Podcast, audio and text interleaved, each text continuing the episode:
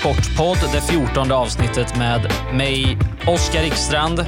Mitt emot mig, Jan Schäfer Larsson. Jajamän, nu kör vi igen. Vid din sida, Linus Hellman. Hej Oskar. Och mitt emot dig, Linus, är Erika Augustsson tillbaka i studion. Ja, det är skönt att vara tillbaka. Alla är samlade för det fjortonde avsnittet som jag lovar kommer bli ett fantastiskt avsnitt. Det är fullspäckat med intervjuer, tankar och analyser av allt som hänt under den senaste veckan. Innan vi går på det så ska jag fråga er vad ni gjort den senaste veckan. Larsson? Ja, det har ju varit mest eh, jobb faktiskt. Och sen har man ju försökt att kolla på, hänga med lite på skid-VM som jag tycker är kul och sådär. Så att, eh, ja, det går ju bra för de svenska tjejerna har du gjort i mångt och mycket, även om den där stafetten inte var så bra. Men eh, det blir nog en bra helg tror jag för dem.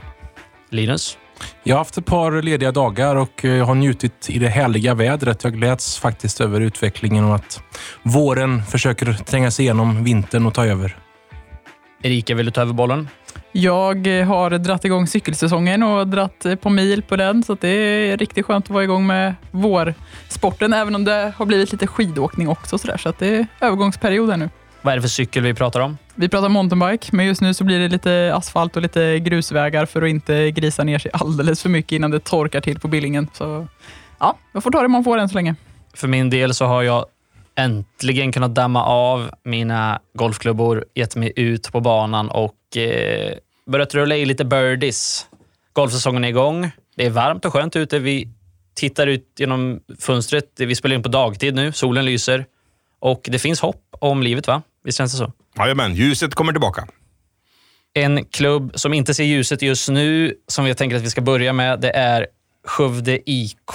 De spelade inte själva under onsdagen, men deras säsongsöde avgjordes under onsdagen. Mörrum tog nämligen två poäng mot Karlskrona, vilket i förlängningen innebär att Skövde IKs säsong snart är över, för de kommer inte att ta sig vidare från allettan. Det är klart nu. Vad säger ni om säsongen för Skövde IK? Ja, det har ju varit, eh, säga, tyvärr får man väl säga så, har det väl slutat ungefär som vanligt då, att man kommer ju ganska långt ner i den där allettan och eh, tycker väl ändå att i många matcher har man ju stått upp bra då, fast man har ju ändå inte lyckats vinna då så mycket då, så att man har inte riktigt, riktigt räckt till. Och sen är det den där plumpen då, vad man kallar för 1-9 mot Mörrum då, som egentligen sabbat alltihop för dem. Så att, eh, nej, de är säkert inte nöjda med sin säsong, det tror jag. Det var först under onsdagen det blev matematiskt klart att de inte kommer gå vidare, men man har väl haft det på känn ganska länge att eh, det inte kommer bli något playoff eller play-in för Skövde IK. Nej, det var ju inte här och nu man eh, förlorade eller deras öde slogs fast, utan det har man ju lagt grunden till själv innan genom att man har...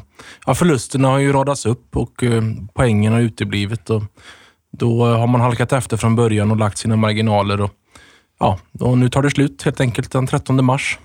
Erika, vilka är dina starkaste intryck från Skövde IKs säsong? Någon match du kommer ihåg? Jag har ju varit på, eller sett alla derbyn framförallt och man får väl minnas att de var ganska bleka de flesta av dem. Speciellt i grundserien borta i Mariestad så vet jag att där rann det ju till ordentligt och vad blev det till slut? Blev det 1-7? Nej, de låg under med 1-7 tror jag och sen så hämtade upp sig i slutet där. Men det, ja, det var en, riktigt, en riktig plump det också. Det är väl det jag tar med mig lite, att det har varit lite, lite döda matcher så sett kanske.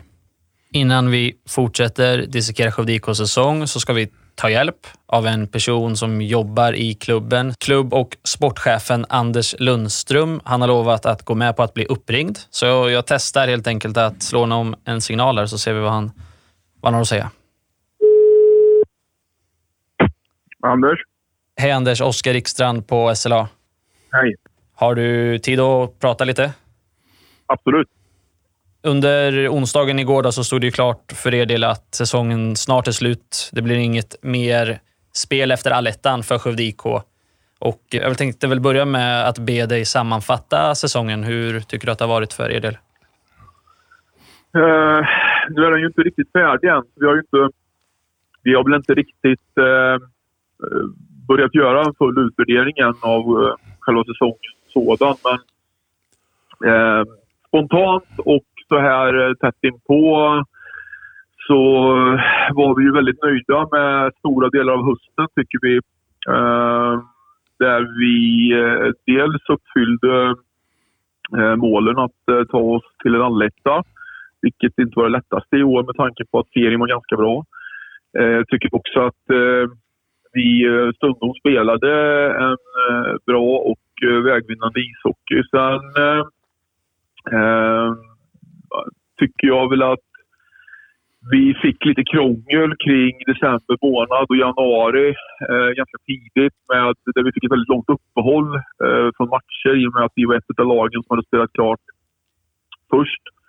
Vilket ställde till det lite för oss. Vi hade nästan 25 dagar utan egentligen match och där de inte ville heller att vi Eh, skulle spela eh, i och med att vi andra lag som hade seriematcher. Det gjorde ju att vi kom lite rostiga in i, i allettan-spelet eh, och fick en ganska tuff start där mot ett lag som hade spelat väldigt tätt inpå viktiga match, tävlingsmatcher hela tiden. Och sen har det väl en alletta där jag tycker att från omgång sex upp till nu har vi gjort ungefär det vi kan det man kan beräkna av oss med tanke på laguppställningen och skador och sånt. Men där kanske då omgång 1 till 5 har ställt till det för oss eh, så här i efterhand. Eh, direkt analys att det är där vi vi får en för dålig start eh, på seriespelet efter jul och vi får också alldeles för mycket skador och sjukdomar på en gång, vilket gör att vi kommer i otakt. Eh, så rättar det till sig lite och från, efter det så tycker jag att vi har gjort det ganska bra och ligger väl på ett hyggligt poängsnitt ändå. Men det lite för många plumpar på våren för att eh, det ska vara liksom eh, fullt godkänt. Samtidigt som det såklart finns eh, ganska mycket orsaker till det.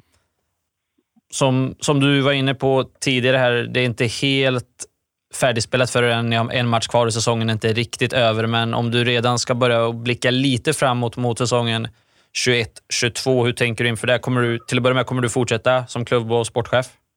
Ja, det tror jag jag kommer göra. Jag har ju, jag har ju ett avtal, så det, om ingen annan säger något annat så utgår jag ifrån att jag ska ja. fortsätta. Och signalen har inte varit något annat heller. Utan eh, jag räknar väl med att vi ska köra på och arbetet har väl egentligen redan börjat med man brukar försöka börja ganska tidigt och lägga en liten plan och se över. Uh, nu är det ju en större plan som ska läggas i år. Det är ju inte bara A-lagsperspektivet. Det är ju en, en, liten del i föreningens uh, stora planering. Men, men uh, det är ju det är tuffa tider helt klart för oss föreningar. Och för Skövde IK, som det publiklaget vi är på A-lagssidan, så har det varit en extra tuff säsong i synnerhet med allt vad det innebär med ekonomi och och sådär. Eh, men eh, vi har väl eh, vi har en målsättning att vi på något sätt inte ska bli sämre. Vi har ju sagt här från förra året och, och inför förra säsongen och den här säsongen att vi ska försöka bli lite bättre på saker hela tiden. Sen kanske inte det kommer att avspegla sig i direkt resultatet förrän lite längre fram. Men vi har en ambition att vi ska kunna vidareutveckla det vi står på och behålla delar av A-lagstruppen framför allt eh, och bygga vidare på det och göra något ännu bättre nästa säsong. Det är ju, liksom, det är grundmålsättningen för eh, de ingångsvärdena vi har inför, om man säger så, arbete 2022. Eh, men superbra, då har jag väl fått svar på mina frågor. Ja. Tack för att du ställer upp. Ja, då, det är lugnt. Grymt, då hörs vi. Du får det så bra. Ja, det gör vi. Ha det bra. Hej. Hej. Så där låter Anders Lundström, klubb och sportchef i Skövde IK. Det var en eh, omfattningsrik och bra sammanfattning av honom. Kanske vill ni säga någonting om det han sa? Ja, vi kan väl kommentera lite grann runt det här, vad han har sagt också. Och det jag tycker väl som ändå låter lite hoppingivande om man säger så, det är ju att han pratar ju om att man vill försöka att eh, jobba lite mer långsiktigt då, bygga någonting. För det tror jag är någonting som Skövde IK måste göra helt enkelt och det, man kan inte liksom hålla på med kortsiktiga grejer från ett år till ett annat. Liksom. Och även det som han sa också tycker jag att eh, det får inte vara något huvudnummer att vinna derbyn mot Mariestad utan man måste jobba med sin egen verksamhet. Och nu har man ju alla möjligheter med två fullstora hallar och ett bra publikunderlag normalt sett och ett ganska stort intresse. Så att eh, där har man ju en en utmaning vid Skövde IK att gå vidare för att eh, det är bara att konstatera att de här sista ja, vad kan det röra sig om, 8-10 åren så har ju utfallet ungefär på säsongen blivit i stort sett detsamma. Oavsett vilka värvningar man har gjort, vilka lagbyggen man har gjort, vilka pusselbitar i lagbygget som är så populärt att prata om man har gjort, så slutar det ungefär alltid på ungefär samma sätt. Så att, eh, jag tycker det är vettigt att man vill gå vidare och försöka jobba mer långsiktigt. Jag tittar väl också lite tillbaka i backspegeln. Jag kommer ihåg man påmindes häromdagen. Jag vet eh, sociala medier har ju en förmåga att göra det. Det var ju playoff 2018. Man spelade mot Majsta Boys. Du var väl på plats också, Oskar, där i Billingehov. Det var häftiga matcher. Hudik åkte väl ut med 2-1 i matcher till slut där. Där var, gick man ju till playoff. Eh, så trenden därefter har ju inte varit positiv. 2019 då gick man inte vidare till allettan. Då fick man spela en fortsättningsserie där man precis hamnade ovanför kvalstrecket och behöva kvala för att hänga kvar i ettan.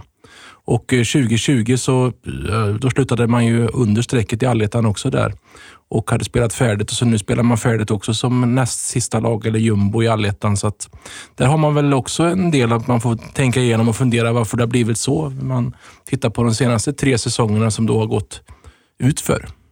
Sen tycker väl jag också så här att man tittar på årets säsong då, så det har han ju alldeles rätt i. Det har vi pratat om här i podden förut. Att, eh, man har ju varit väldigt bra med i många matcher och trots att man har haft en del frånvaro. Så att det känns ju ändå som att laget inte så långt ifrån för att knappa ytterligare några segrar. Liksom. Så att eh, det får man väl bygga, bygga också bygga vidare på. Då. Så att, eh, men en stabil eh, plattform att gå vidare på och våga tänka längre än en säsong i taget. Det tror jag är det bästa tipset i Skövde IK.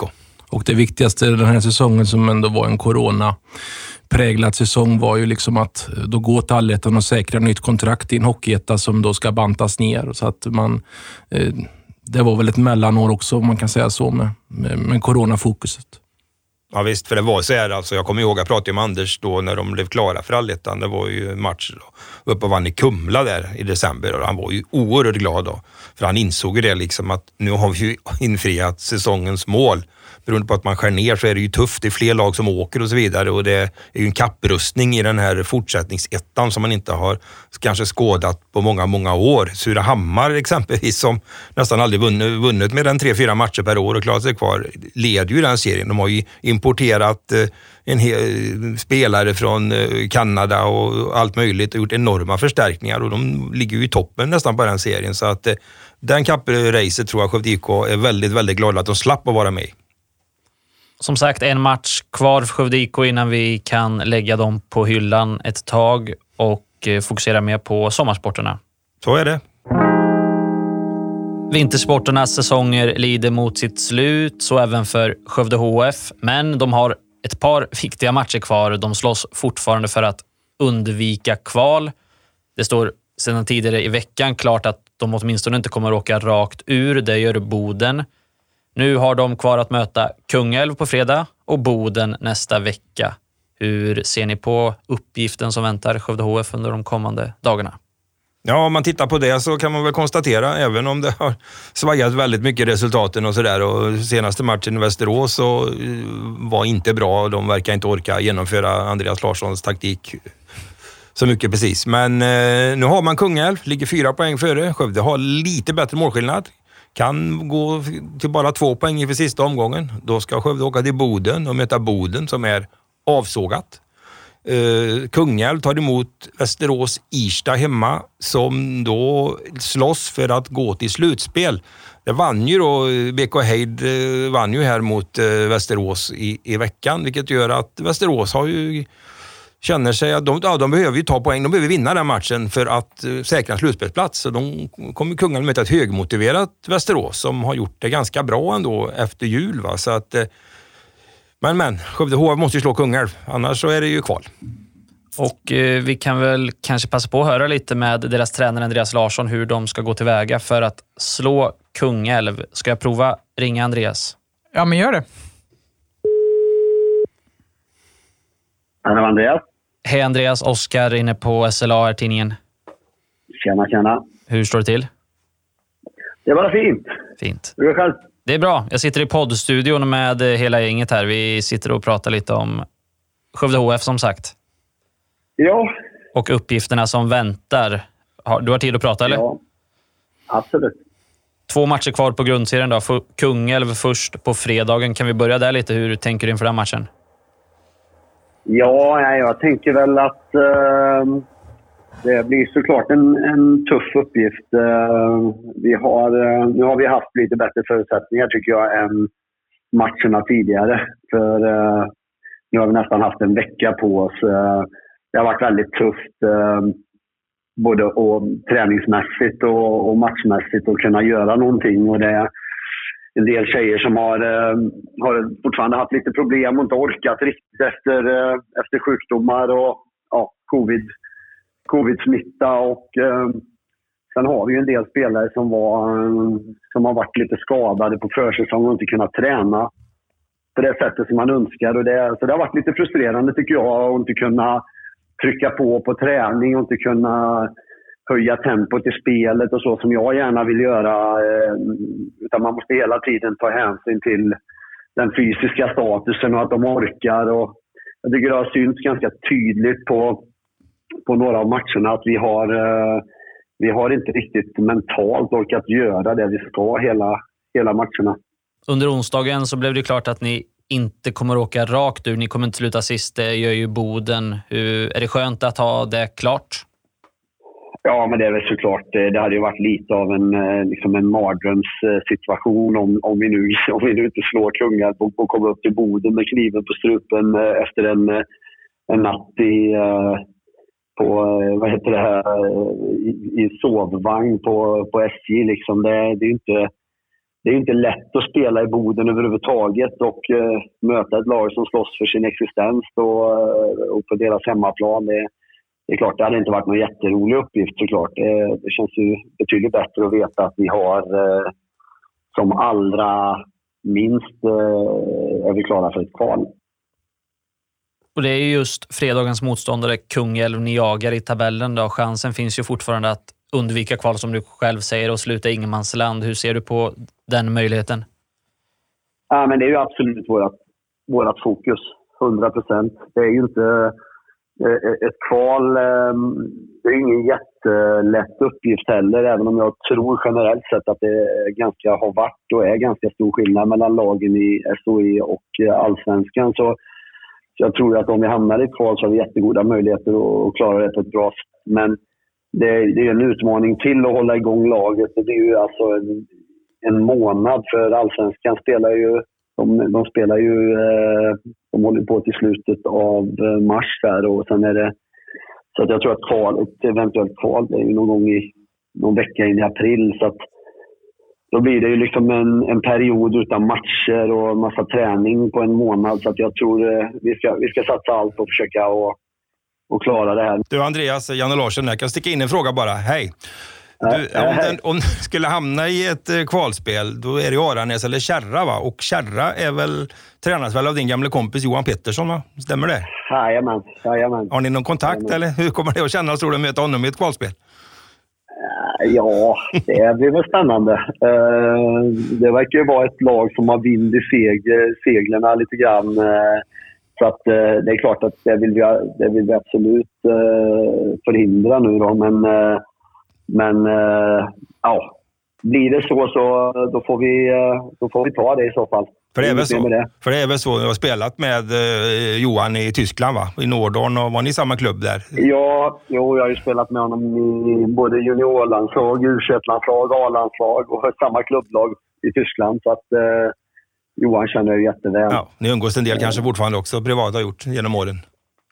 Ja, vi har träffats lite till och från. Sen hamnar man på olika delar av, i, i, landet så man ses väl inte sådär jättemycket. Men eh, Johan känner jag ju väldigt väl så att, eh, jag hoppas verkligen att eh, jag slipper se honom här nu ja, hoppas, slippa, slippa den matchen. Det skulle nog vara rätt skönt för, för er båda faktiskt. Ja, ja, det tror jag också faktiskt. Och, och för min del eh, det, det, blir lång, det blir längre än vad jag hade tänkt mig. Jag tänkte att vi skulle klara det här och, och den inställningen har vi fortfarande. Fint vi nöjer oss där. Vi ska inte ta upp mer av din tid. Du får förbereda dig inför matchen imorgon. Ja, jag sitter faktiskt och kollar på Kungälv lite grann här nu, så vi ska ha video här. Så det blir bra. Det låter bra. Tack för det, Andreas. Ha det så bra. Toppen. Ja, tack själva. Hej. Ja, där har vi honom. Andreas Larsson, interimtränare i Skövde HF, som krigar för kontraktet fortfarande. Och eh, ja, vad vill ni säga om det vi hörde här precis, Andreas Larssons analys av situationen? Håller Nej, men det låter ju klokt och man måste ju krama ut allt här för att ta två segrar och det tror jag mycket väl kan räcka i sådana fall om man gör det för att eh, Det är ingen lätt uppgift för Kungälv sista omgången så att, eh, och då slipper man ju kvalspel. Annars så blir det ju kvalspel igen och det var ju Andreas med om 2018 där när man spelade mot Guif var det väl man hade i det kvalet och då, som man är inne på, det, då skilde det ganska mycket mellan ett SHE-lag och ett lag i Allsvenskan. Men samtidigt man kommer med olika formkurvor och har förlorat mycket matcher mot lag som har vunnit mycket matcher och det är ångestladdat, man har allt att förlora och så vidare. Så att det vill till också att man mentalt är inställd på att eh, säsongen är inte över, utan det kanske blir en fortsättning och då måste man vinna fler matcher. Erika, vad är din känsla kring situationen Skövde HF befinner sig i? Min känsla är väl att eh, framförallt så behöver Skövde ett eh, damlag på högsta nivån, så jag hoppas ju verkligen att vi får ha kvar dem där. Sen så är det ju såklart skönt att de slipper åka ur direkt och att den eh, möjligheten inte finns, eller den risken inte finns. Men som Andreas säger också, att det kan ju bli knivigt i ett kval. Och det är, man ska ju hålla igång länge efter att grundserien är slut i så fall. Så att, eh, det är klart att man hoppas att de slipper det, men eh, jag vill tro att de inte har några problem i ett kval om det skulle bli så. Du har sett många av matcherna sedan Andreas Larsson tog över. Vilken sinnesstämning tror du spelarna befinner sig i? Är de pressade eller kan de lyfta under den här situationen? Jag tror att de är taggade. Det känns så. Det känns som att Andreas har kommit in med ny energi och liksom kraft. Och han pratade mycket om det här att eh, ja, det är klart att taktik är viktigt, men det gäller att ha känslan för det och vilja gå för det. Och det handlar mycket om att ja, vilja det man gör. Liksom. Och det känns som att de vill det. Jag hoppas att det syns i de två sista matcherna så att de kan få, få ut det. Vi släpper bollen för ett tag och så ber vi oss ut i spåret för motorsäsongen håller på att mullra igång. Den har mullrat igång va, Erika? Vintercupen pågår. Vintercupen pågår absolut och det är väl eh, som vanligt lite mellan säsongerna som vi kör Vintercupen egentligen, men eh, den är ju den är på väg att ta slut nästan, Vintercupen här. Vi har kört tre deltävlingar, har en fjärde kvar som ska köras i Tibro nästa helg, så det, det är på upphällning. Och vi ska vara ganska kontextualiserande här när vi pratar om Vintercupen. vi pratar om enduro. Vi pratar om enduro, motorsport, precis. Framförallt så är det ju en jättestor eh, motionsserie. Vi har flera hundra startande och i, i toppskiktet på senior och juniorklasserna så är det absolut hög, eh, hög klass med Sverige-eliten på plats och det brukar vara så och har varit så i år också. Sen är det ju motionärerna som är allra flest och det är det är bra uppslutning och alla säger att det är fina arrangemang och tävlingar och så har det varit även i år och det är det som fortsätter att locka folk till Vintercupen Östra Skaraborg. En deltävling kvar nu som ska mm. köras i Tibro nästa helg. Hur är ställningen i Vintercupen just nu? Om vi pratar tävlingsklassen för seniorer och så, så har vi tre stycken i topp där. Vi har Skövdes Albin Elofsson, vi har Falköpings Oskar Ljungström och vi har Falköpings Max Alin på 96 poäng alla tre tror jag. Max Alin är i Italien och försäsongstränar nu, så han är inte med i toppstriden, men det står väl mellan Elofsson och Ljungström där inför eh, sista skulle jag säga. Är det förvånande? Inte speciellt förvånande, nej. Jag skulle nog hålla alla tre som favoriter där om de hade varit med på alla deltävlingar allihopa. Och vem kommer att vinna? Jag hoppas verkligen att det kommer att avgöras på sista sträckan och att det blir en riktig sekundfight där, men eh, Ja, jag har ju sagt Elofsson när du har frågat tidigare gånger här i podden inför eh, tidigare deltävlingar och eh, då har det ju inte blivit så, så jag får väl säga Ljungström nu då. Jag gav dig ju ett uppdrag tidigare i veckan här. Jag sa att vi vill ha en motorrust, förutom din, med i podden. Du fick helt fria händer att prata med någon omkring Vinterkuppen. Vad har du gjort? Jag ringde till Tibro MKs Stefan Andersson en eh, riktigt härlig enduro-fantast som, eh, som alltid dyker upp i depån med ett leende och vill eh, snacka enduro och så även den här gången. Han kör i motionsklassen 60 plus, ligger tvåa inför avslutningen, viktigt att säga kanske. Och Han har varit med sedan starten och är det någon man ska snacka vintercup med så är det helt klart Stefan, så han tog jag med ett snack med. Vi lyssnar på hur det låter när du pratar med Stefan här. Hallå Stefan. Hallå Stefan, det var Erika på SLA. Hej, hej då. Hej, hur är läget? Jo, det är bra. Titta på skidor här. Eh, på skidor? Hur går det då? Det går bra eller? Oh, det, var, ja, det var ju tre, tre norrmän idag. Då. Ja, det såg jag. Det såg jag. Mm. Ja, Holen vann där. Så, ja, fy fan! Vilket före de hade. Det var blött och tungt och... Äh. Ja, det är bra. de är starka. Vi tar den mest spännande frågan direkt här rakt på sak, tänker jag. Vad, vad är grejen med Vintercupen egentligen? Hur kommer det sig att en motionsserie kan locka så många åkare, tror du? Jo, det kan jag tala om för dig Erika. Det är nämligen så här att för många, många, många år sedan. Eh, det är till och med faktiskt så tror jag som 1992. Så har vi en kille som heter Nils Eriksell i klubben. Mm. Som eh, han och Sven-Erik Jönsson tror jag det var som började prata om det här att de skulle ha en träningsserie. Eh, för att komma igång inför den säsongen som kommer. Och då pratade de om just det här med kanske, inte ordet vintercup, det kommer jag inte riktigt ihåg hur de sa det, men i alla fall någon typ av tävling eller gemensamhet, att de kunde eh, köra lite motorcykel så att de kom igång då. En komma igång-serie kan man säga. Och det var alltså, 90, jag tror det var 1992, 92 någonstans där. Ehm, men då var det bara för Tibrobor egentligen. Ehm, så så, det var så det startade en gång i tiden. Det var alltså en träningsserie kan man säga. Sen så, ja, sen så blev det alltså här att eh, 2004, för då blev det ett önskemål ifrån de närliggande klubbarna i, i Skaraborg då. I Falköping och Törboda, Tidaholm, Skövde och Karlsborg. Då. Mm. Så det är sex stycken då, som ville vara med på den här serien då, och köra.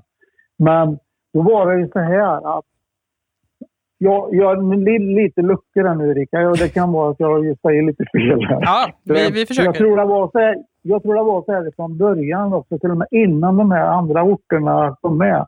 Eller det kanske var någon som kom med. Så var det max antal 90 startande Okej. för att det skulle få vara en enklare tävling.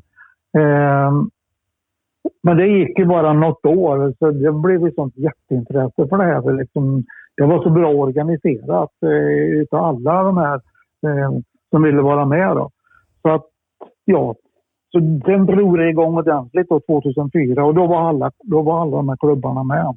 Mm. Eh, sen kördes ju detta i rätt så många år fram till 2015.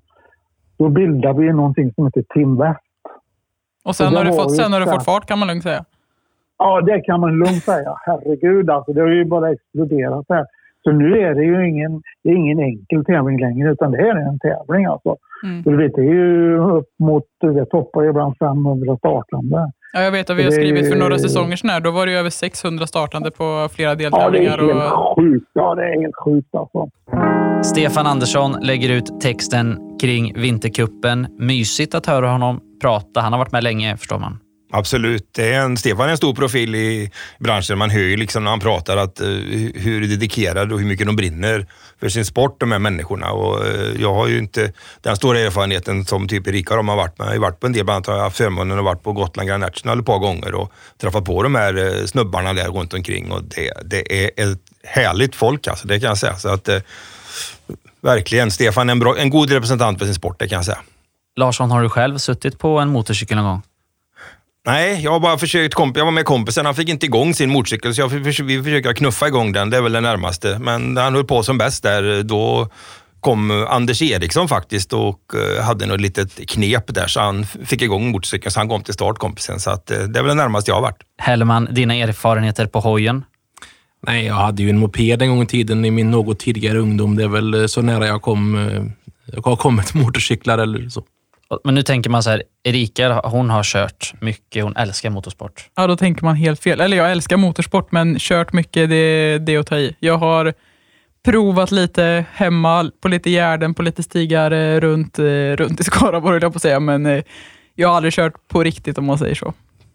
Min närmsta erfarenhet är ju från när jag var ganska liten. Jag minns när jag fick en liten orange cykel. Då satte man på bakhjulet sån här spelkort alltså, som, slog mot, eh, som slog mot hjulet helt enkelt. Så det lät som en motorcykel lite när man körde. Det är det närmaste jag har kommit. Det räckte inte för att tända, tända elden för motorsport alltså.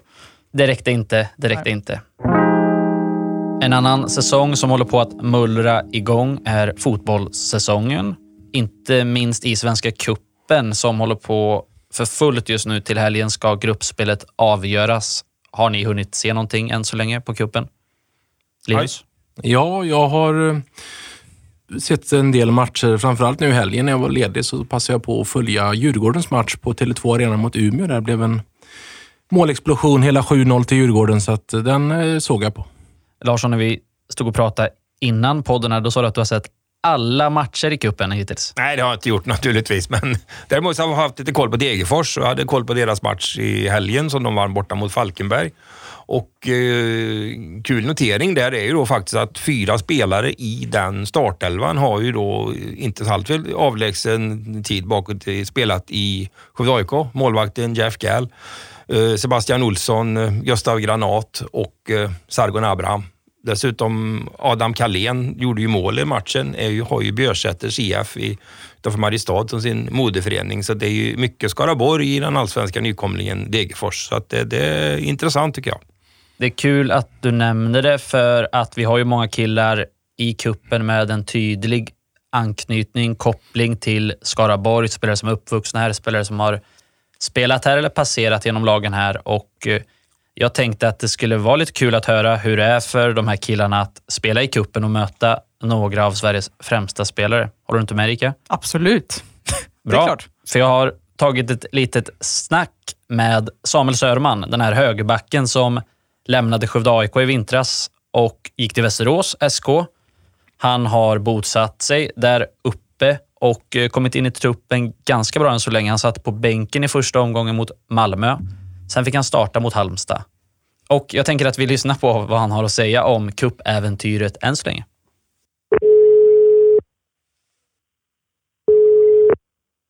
Ja.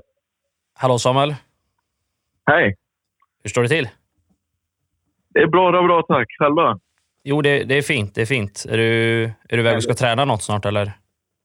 Eh, ja, nu har jag precis eh, diskat, uh, diskat frukosten här ska jag, om några minuter ska sticka till träningen. Fint. Förberedelser inför cupäventyret som fortsätter i helgen då, gissar jag. Ja, precis. Lördag. Äntligen hemmamatch. Ja, precis. Du kom ju till Västerås eh, tidigare här i vintras och ja, nu har du kommit igång. Då. Två matcher har ni spelat i kuppen framför allt. Ni slog Malmö och eh, lika mot Halmstad i helgen. Du fick spela mot Halmstad. Hur, hur har cupupplevelsen varit för din del än så länge? Det måste vara en, ny upplevelse.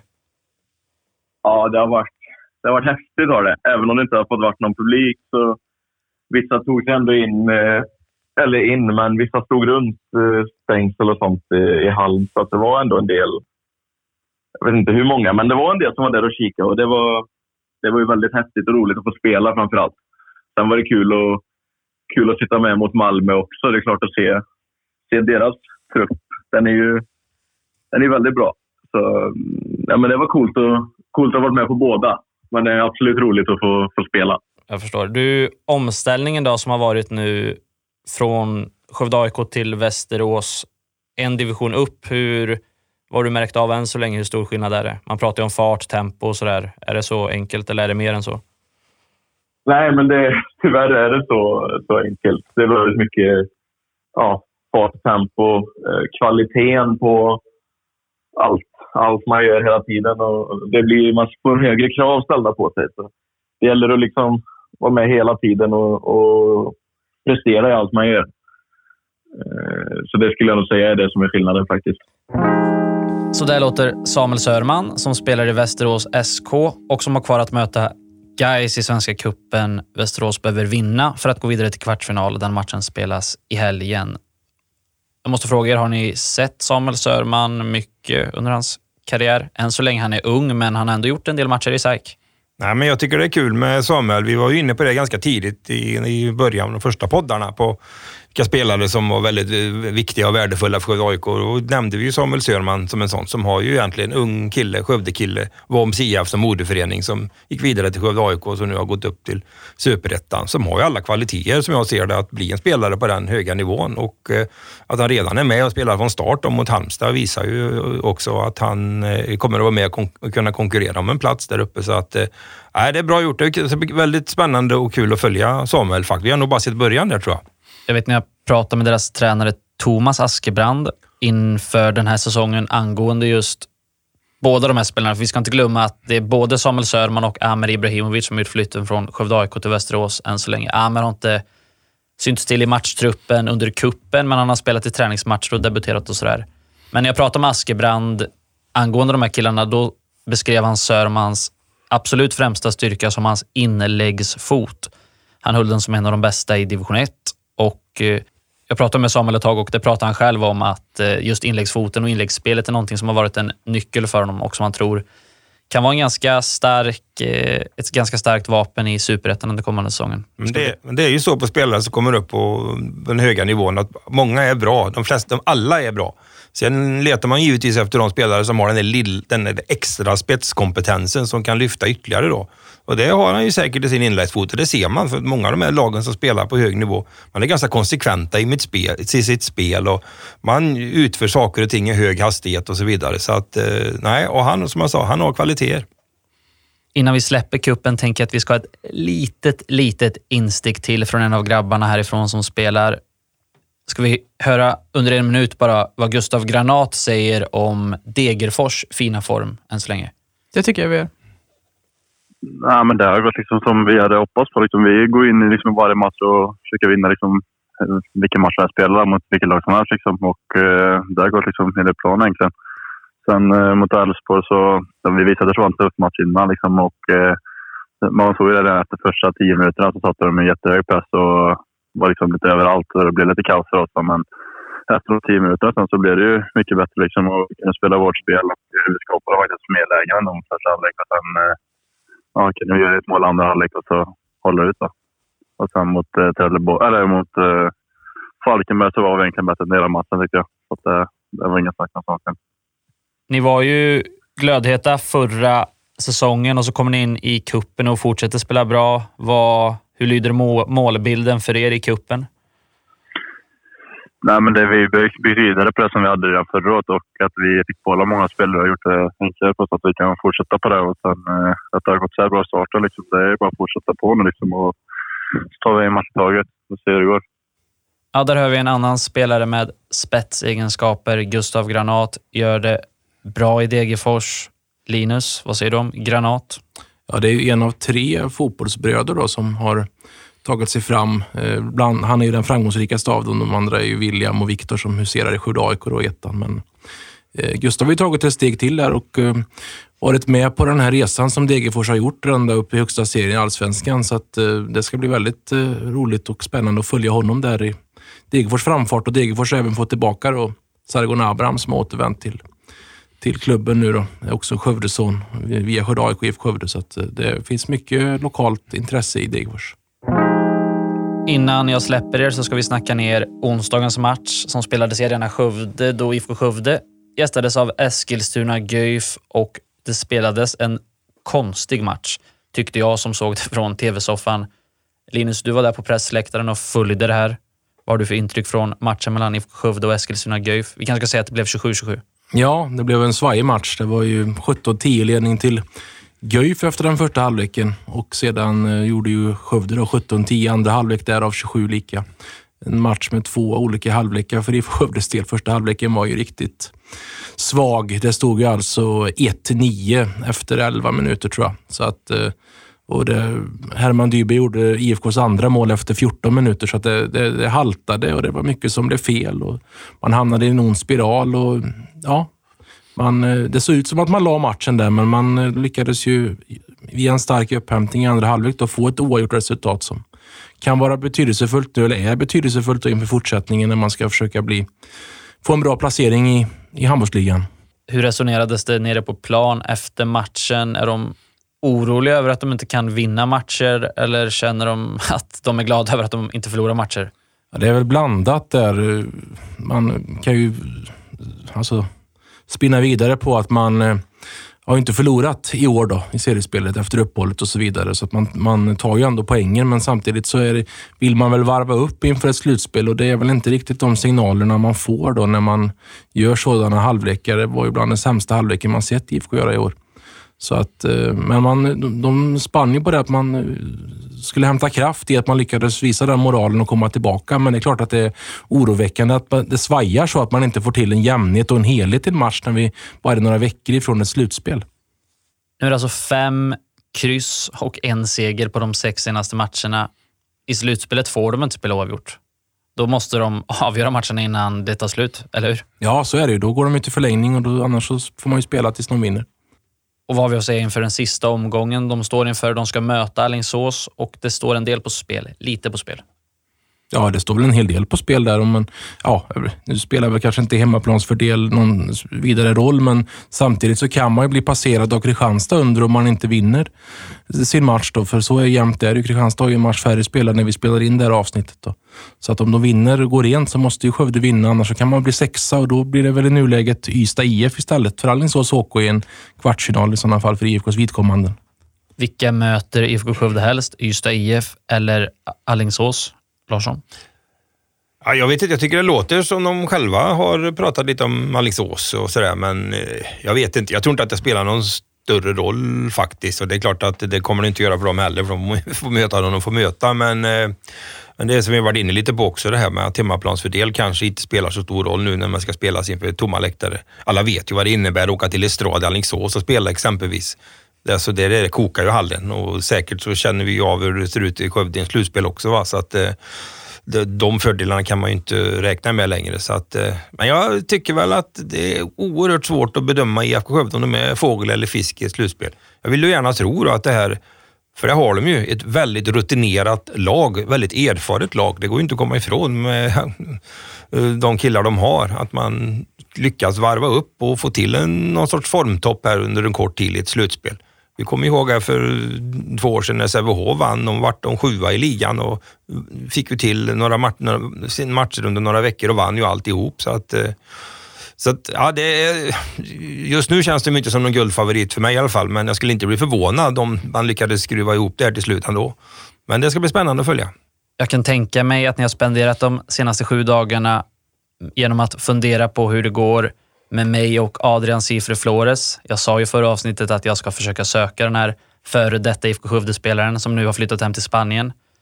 Är ni nyfikna på hur det har gått? Ja. Jag har etablerat kontakt med honom. Jag har kunnat skriva med honom lite grann och eh, förklarat situationen att eh, vi undrar hur det är med honom. Vi vill höra hur han har det borta i Spanien. Fick en tumme upp i svar. Och så skriver han att eh, han är öppen för att prata. Jag försöker stämma av en tid med honom. Det går långsamt. Jag vet inte hur uppkopplingen är där borta, men känslan är ändå att innan sommaren är kommen, då kommer vi föra Adrian Cifre Flores i SLA Sportpodd. Så det finns en anledning att återkomma för er som lyssnar och för er också som sitter där inne. Häftigt. Spännande. Jag och Linus ska in på redaktionen och kriga i helgen. Vi har en del spännande uppgifter framför oss. Larsson, Erika, ni ska ut i det verkliga livet. Ni får följa det på distans helt enkelt. Ja, det blir härligt. Jag ska sitta på en crossbana i Skåne, så jag får se hur uppkopplingen är där. Men jag, jag ska göra vad jag kan för att följa er. Vi får inte glömma heller i helgen, alltså det måste vi ju nämna självklart. Dels så är ju sista distanserna på skid-VM. Tre, mil, tre milen damer och fem milen för herrar. Och Vasaloppet naturligtvis på söndag. Visserligen i en helt annan nedbantad form till en elittävling har det ju blivit nu med, med tanke på coronapandemin. Men eh, vi har ju faktiskt en, eh, fyra lokala åkare som är kvalificerade där. Min känsla är att du kommer sitta bänkad, Larsson, under helgen. Ja, men det, jag kollar Vasaloppet, absolut. Det är, det är en gammal fin svensk tradition som inte får missa. När du bänkar dig framför Vasaloppet, blir det blåbärssoppa framför tvn eller? Nej, inte blåbärssoppa. Det blir väl någon lite enklare frukost. Enklare frukost. Bra, då avrundar vi med det. Jag tackar er för att ni har varit här. Tack så mycket. Tackar dig. Tackar. Tack för idag. Vi tackar alla som har lyssnat och eh, önskar er en trevlig helg så hörs vi igen nästa vecka. Ha det bra. Ha det bra. Ha det bra. Hej, hej.